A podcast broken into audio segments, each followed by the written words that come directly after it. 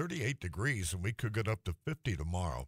But uh, here it is, 16 after 5. And we're going to talk now, as I told you earlier, with Dr. Steve Thom of Eye Consultants of North Dakota. And this is the first of many visits, I'm sure. Dr. Thom, welcome to the Drive Time News Hour. Thank you, Jack. Always a pleasure to be with you. So, uh, how long have you been an eye doctor? And there's probably a better term for what you are in that regard. Uh, about 30 years now. Wow. And and why did you uh, choose that field of medicine? Well, I uh, I went through medical school and got exposed to all the different specialties and found that I liked a lot of them, but uh, I was kind of drawn to uh, ophthalmology in the eye because it, it gave people such a chance to uh, really improve the quality of their life in a very quick manner. Some of the specialties uh, it takes weeks and months to get better, uh, and uh, I I enjoy a quicker fix, and so this felt like the right fit, and I've sure enjoyed it. Well, I've been seeing you for quite a while, and uh, after all those visits, uh, what tipped you off that perhaps a cataract removal would be a good idea? Uh, we typically recommend cataract surgery when the vision has declined to the level that it's affecting your quality of life. It's affecting what you can do.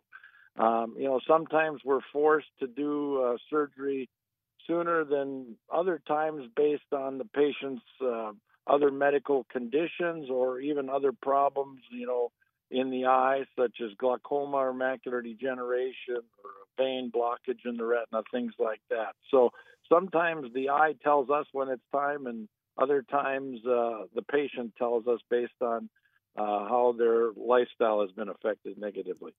What what causes a cataract to form? That's a great question. Basically, just birthday candles.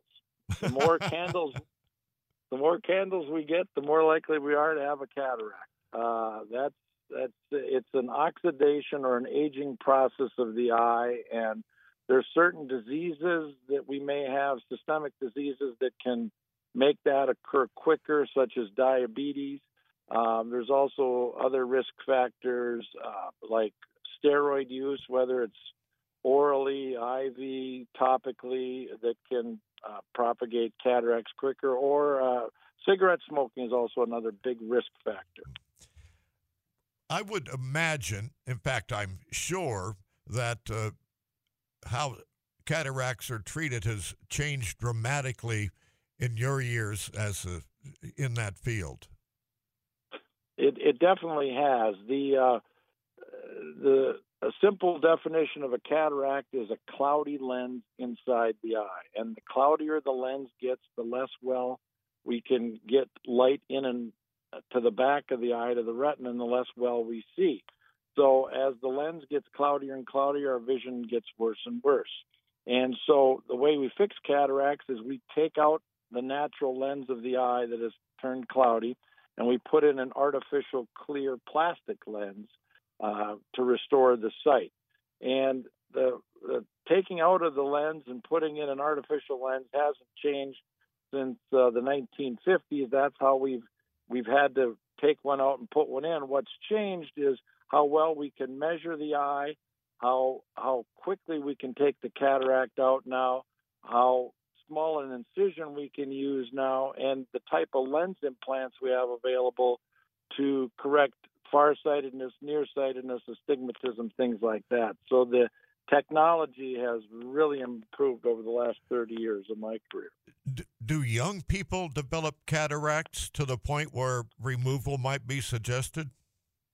Uh, they they can, and especially if they have some of those other risk factors I mentioned earlier. But, but truth be told, uh, people can be born with cataracts. They're called congenital cataracts, and occasionally, babies, you know, just a few weeks or months old, need to undergo cataract surgery uh, because if you don't get light into the retina at a real young age and get it in a focused fashion, you won't develop normal vision. So yeah, they can happen at any age, but they typically most people are in their you know, late 60s to mid 70s when they experience their symptoms and have to undergo cataract surgery.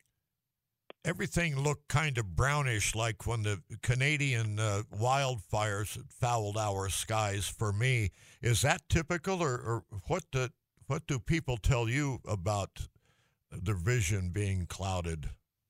Yeah, most people just complain that they're having trouble seeing sharply. They can't read the small print on the television or the magazines or newspapers or computers, and and or they're having trouble driving, uh, especially seeing road signs or meeting headlights at night. They get glare symptoms from headlights coming at them, but uh, they don't really perceive that their colors have been altered or that they're seeing things in a hmm. real brown fashion until after they've had the cataract surgery. and then it's an epiphany, such as yourself, where you say, I didn't realize I wasn't seeing those colors until you got them back. It's, it's because cataracts typically develop over many years and it's such a slow change.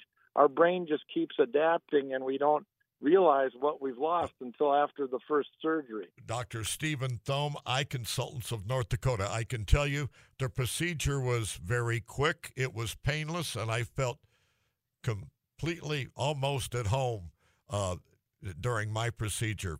Thank you for joining me, and I look forward to uh, talking to you and some of your colleagues once a month or so over the next few months, all right? Uh, my pleasure, Jack. Keep up the good work. You're a big asset to the Red River Valley. See you. Dr. Stephen Thom of Eye Consultants of North Dakota. They're online. You can find them, and and I tell you what, it's a it's a it's a great experience.